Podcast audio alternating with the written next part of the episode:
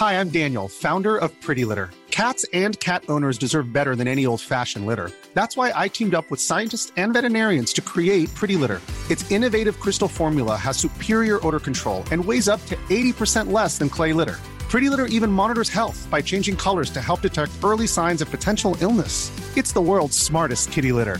Go to prettylitter.com and use code ACAST for 20% off your first order and a free cat toy. Terms and conditions apply. See site for details.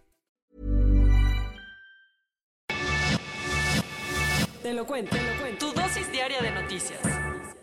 Hola, soy Pau Mendieta y aquí te va tu dosis diaria de noticias. ¿Te lo cuenta? Te lo cuento. Una prueba de genocidio. En un video publicado ayer, dos soldados de Myanmar confiesan haber recibido la instrucción de matar a todos los rohinyás que vieran. Hace poco te contamos una parte de la tragedia que viven los rohinyás, miembros de una minoría musulmana de Myanmar, a la que el gobierno está persiguiendo y matando, en lo que muchos consideran un genocidio. Aunque defensores de derechos humanos y Naciones Unidas llevan un rato documentando esto, ningún perpetrador había confesado los crímenes hasta ayer. Resulta que en un video dos soldados del ejército de Myanmar, que por cierto es acusado de genocidio y crímenes de lesa humanidad, reconocen que recibieron órdenes de sus superiores de disparar contra todos los que vieran o escucharan, sin importar si eran niños. Uno de los soldados confesó haber participado en el asesinato de 30 rohinyás que después fueron sepultados en fosas comunes, y el otro aceptó haber arrasado con 20 villas, matando a todos a su paso. Lo que sigue, ambos fueron enviados el mes pasado a La Haya, donde la Corte Penal Internacional ya abrió un examen para juzgarlos, en lo que sería el primer juicio internacional contra algún miembro del ejército de ese país. Se armó la competencia. Personalidades como Jade Kolpolemsky, Porfirio Muñoz Ledo y Gibran Ramírez se registraron para ser los próximos presidentes de Morena. Al partido gobernante le toca darle chance a nuevas personas para ocupar los puestos directivos. Así que muchos ya empezaron las campañas para que sus compañeros morenistas los apoyen. Uno de los puestos que se va a renovar es la dirigencia nacional, y como a varios se les está haciendo agua a la boca, ayer se registraron ante el INE.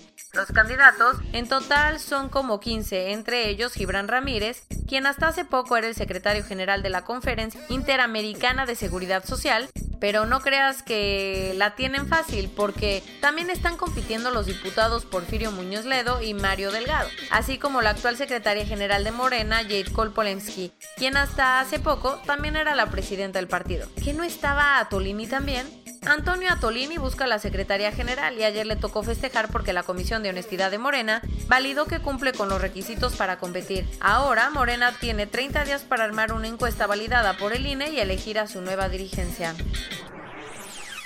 El reencuentro Después de que el INE bateara el registro de México Libre como partido político, el dirigente nacional del PAN, Marco Cortés, le mandó una cordial invitación a Felipe Calderón y Margarita Zavala para que regresen. Según Marco, el chiste es sacar al país adelante, más allá de cualquier diferencia, y lo importante ahorita es quitarle a Morena el control de la Cámara de Diputados para que pueda haber contrapesos. Hasta ayer en la tarde, ni Felipe ni Margarita habían contestado a la invitación, pero suena difícil que acepten. Igual que tú, la Secretaría de Hacienda ya quiere que se acabe el 2020 y está haciendo planes para el próximo año, así que presentó el proyecto de presupuesto de egresos de la Federación 2021 y que espera que la recuperación económica ya esté en marcha, por lo que pronostica que el PIB crezca 4.6%, un número que hasta podría aumentar dependiendo de cuándo esté lista la vacuna. Además, Hacienda calcula que el dólar esté en un promedio de 22.1 pesos y que la inflación para el próximo año sea de 3%. Aunque parece una mala broma, un joven se compró un iPhone C a través de la página de Sears México, pero lo que le llegó a su casa fue un Boeing de guayaba, así como lo escuchas. A Salvador Gómez le quedaron mal con su compra, por lo que tuvo que pedir ayuda a la Procuraduría Federal del Consumidor. Por su parte, Sears ya dijo que lo va a compensar e investigar qué pasó, pero no creas que su caso es único. De hecho, TechCheck lanzó una plataforma para analizar abusos en e-commerce y tan solo en julio hubo 455 quejas en México. Y hablando de Boeing, bueno, en realidad de Boeing, la empresa aeronáutica la está pasando muy mal. porque todavía no sale del hoyo en el que se metió con los 737 MAX, que están castigados por problemas de seguridad, y ya tiene otro problemón enfrente. ¿De qué se trata? Resulta que la empresa encontró una falla en el estabilizador horizontal de sus 787 Dreamliners, su modelo estrella. Por eso, ocho aviones ya se quedaron sin volar, y a la empresa no le quedó otra más que retrasar algunas entregas en lo que averigua cómo está la falla. Ya hay más información sobre el paradero de María Kolesnikova, la opositora bielorrusa que te contamos que había sido secuestrada durante las protestas en Minsk de lunes. ¿Qué le pasó? Resulta que los hombres que la secuestraron la llevaron a la frontera con Ucrania para sacarla del país, pero ella rompió su pasaporte para impedir que las autoridades ucranianas le pudieran dar acceso y aunque las cosas no están nada claras, al parecer Kolesnikova intentó huir pero fue atrapada otra vez y sigue detenida, aunque dos miembros de su equipo sí están en Ucrania, según lo confirmó el gobierno de ese país.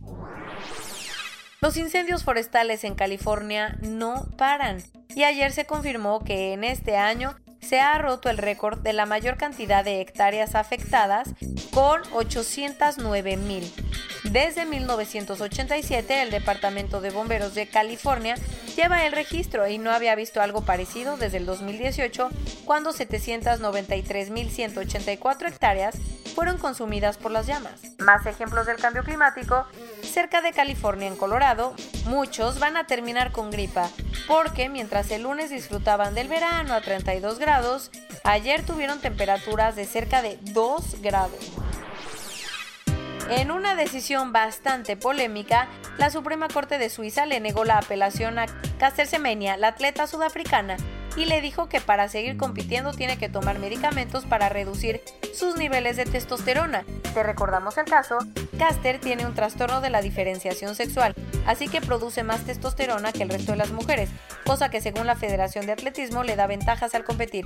Por eso el año pasado el Tribunal de Arbitraje del Deporte falló en su contra y la ganadora del oro olímpico en 2012 y 2016 apeló ante el Tribunal Suizo. Corona News Global en el mundo. A nivel global ya hay más de 27.453.000 casos y hasta ayer en la noche al menos 894.000 personas habían muerto. Y en México, 642.860 personas se han enfermado de COVID-19 y desafortunadamente 68.484 han muerto. Tomando datos del Centro Nacional de Programas Preventivos y Control de Enfermedades, Prese, un investigador de la Universidad de Berlín, encontró que en realidad en México habría más de 10 millones de contagios y cerca de 190 mil muertos. La ministra japonesa para los Juegos Olímpicos ya dijo que las Olimpiadas de Tokio 2021 se van a hacer a cualquier costo y que los organizadores están analizando todas las opciones. Malas noticias. AstraZeneca y la Universidad de Oxford pusieron momentáneamente en pausa las pruebas de su vacuna luego de obtener una reacción bastante severa.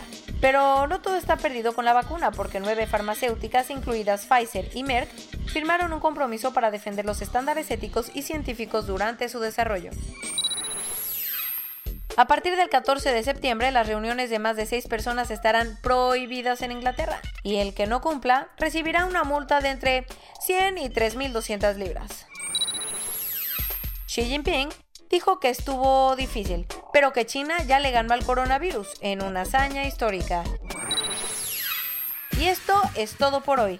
Nos vemos mañana con tu nueva dosis de noticias. Pau Mendieta se despide.